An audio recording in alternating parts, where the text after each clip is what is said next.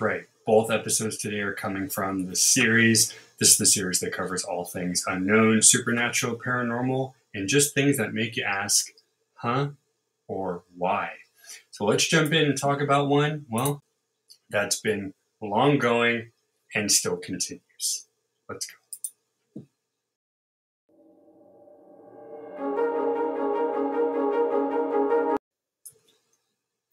Hello, everybody. My name is Rob. This is Mysteries of Life. If you have any, please head over to my YouTube and Twitch, hit that subscribe button. Appreciate it much. Now, today we're going to start the Mysteries of Life day with an old school story that still brings questions.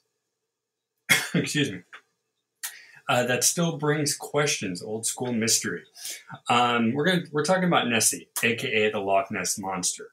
Now, recently, the History Channel show uh, History's Greatest Mysteries started off its new season with this question here Is the Loch Ness Monster actually a thing? And as they do, they have their um, um, scientists and researchers talk about the ups, the yeses, and the nos of each individual uh, possibility. I thought I'd throw my hat in as I usually do and talk about, well, the different things that they brought up that I actually think could have some merit. So, number one, is it a prehistoric predator?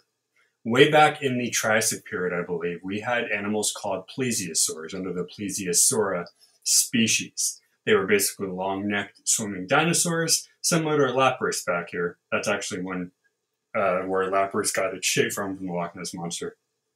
And these guys were one of the top predators with other creatures like sharks and um, think ichthyosaurs as well. So that was the first thing that a lot of scientists say. Oh, it's probably a extinct species that hasn't gone extinct.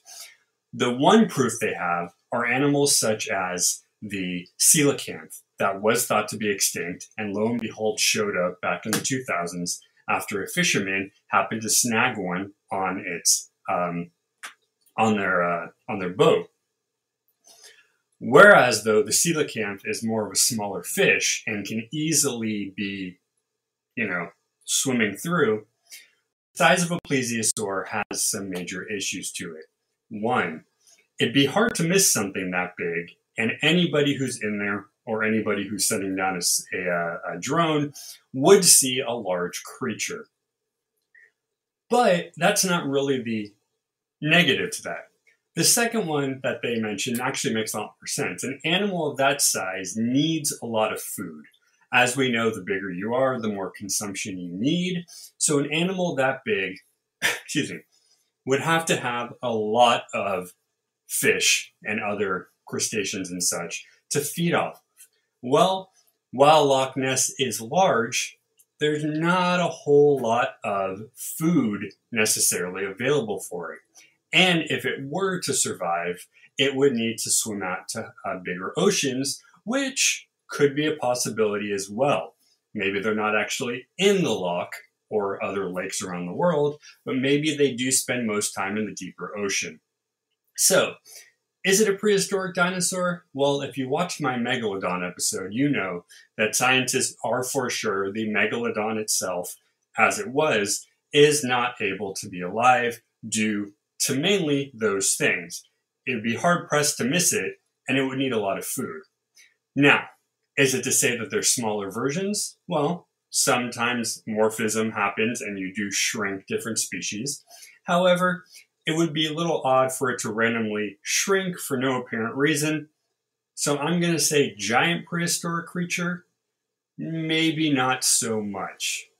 Number two, is it a un or a rarely seen, excuse me, species of animal? Well, that could be highly possible. Many a times, animals like the giant squid, or in this case, something called the Greenland shark, which is rarely seen and can actually live up to, I think, 200 years old. Animals like that are never usually seen, and when they are, it is far and few and usually lasts for a quick moment. A lot of scientists have thought from the show and from elsewhere that maybe Nessie is one of these really old and really rarely seen sharks or other creature. Is that a highly possible answer? Yes, that is actually the first one on here that I'm going to agree with because it is very easily for animals that we don't see to come to the surface because, hey, once in a while you got to get some air and then you go back down. So it is very possible that what we think is a giant sea monster is actually just a rarely seen other sea inhabitant, in this case, the shark. But keep in mind, there are many other creatures it could be, which leads us to number three. Was it mistaken for something else? So, one of the animals that researchers compared it to are eels and something called the oarfish. Now, we all have seen an eel before. Eels get fairly large, but not necessarily the size of what Nessie would be. Oarfish, same thing. They're very long. It actually takes a lot of people to hold it up, and they can get very long as well. As far as body mass and physical stature, no, it doesn't have the, you know, that view right there, this guy.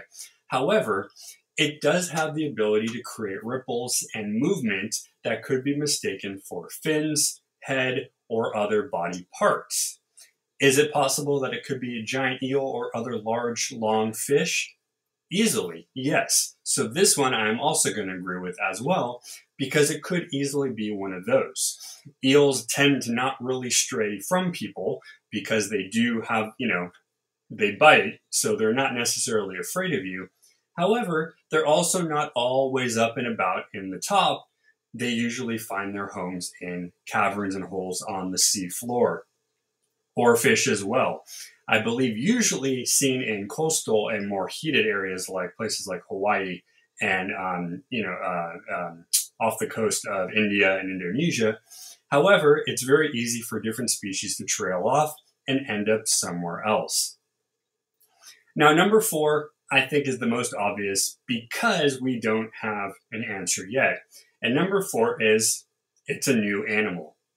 Every day, excuse me, we are learning new things about Earth. And in one year, I believe scientists found, I think it was maybe 10 to 15 new animals, a couple mammals, mostly birds and insects, but they're always finding new creatures. Now, the one place that we can't get to a lot of is underwater.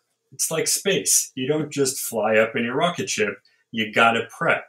Same thing underwater. You can't just dive. The pressure would not be, you wouldn't be able to hold, handle the pressure. And it's expensive.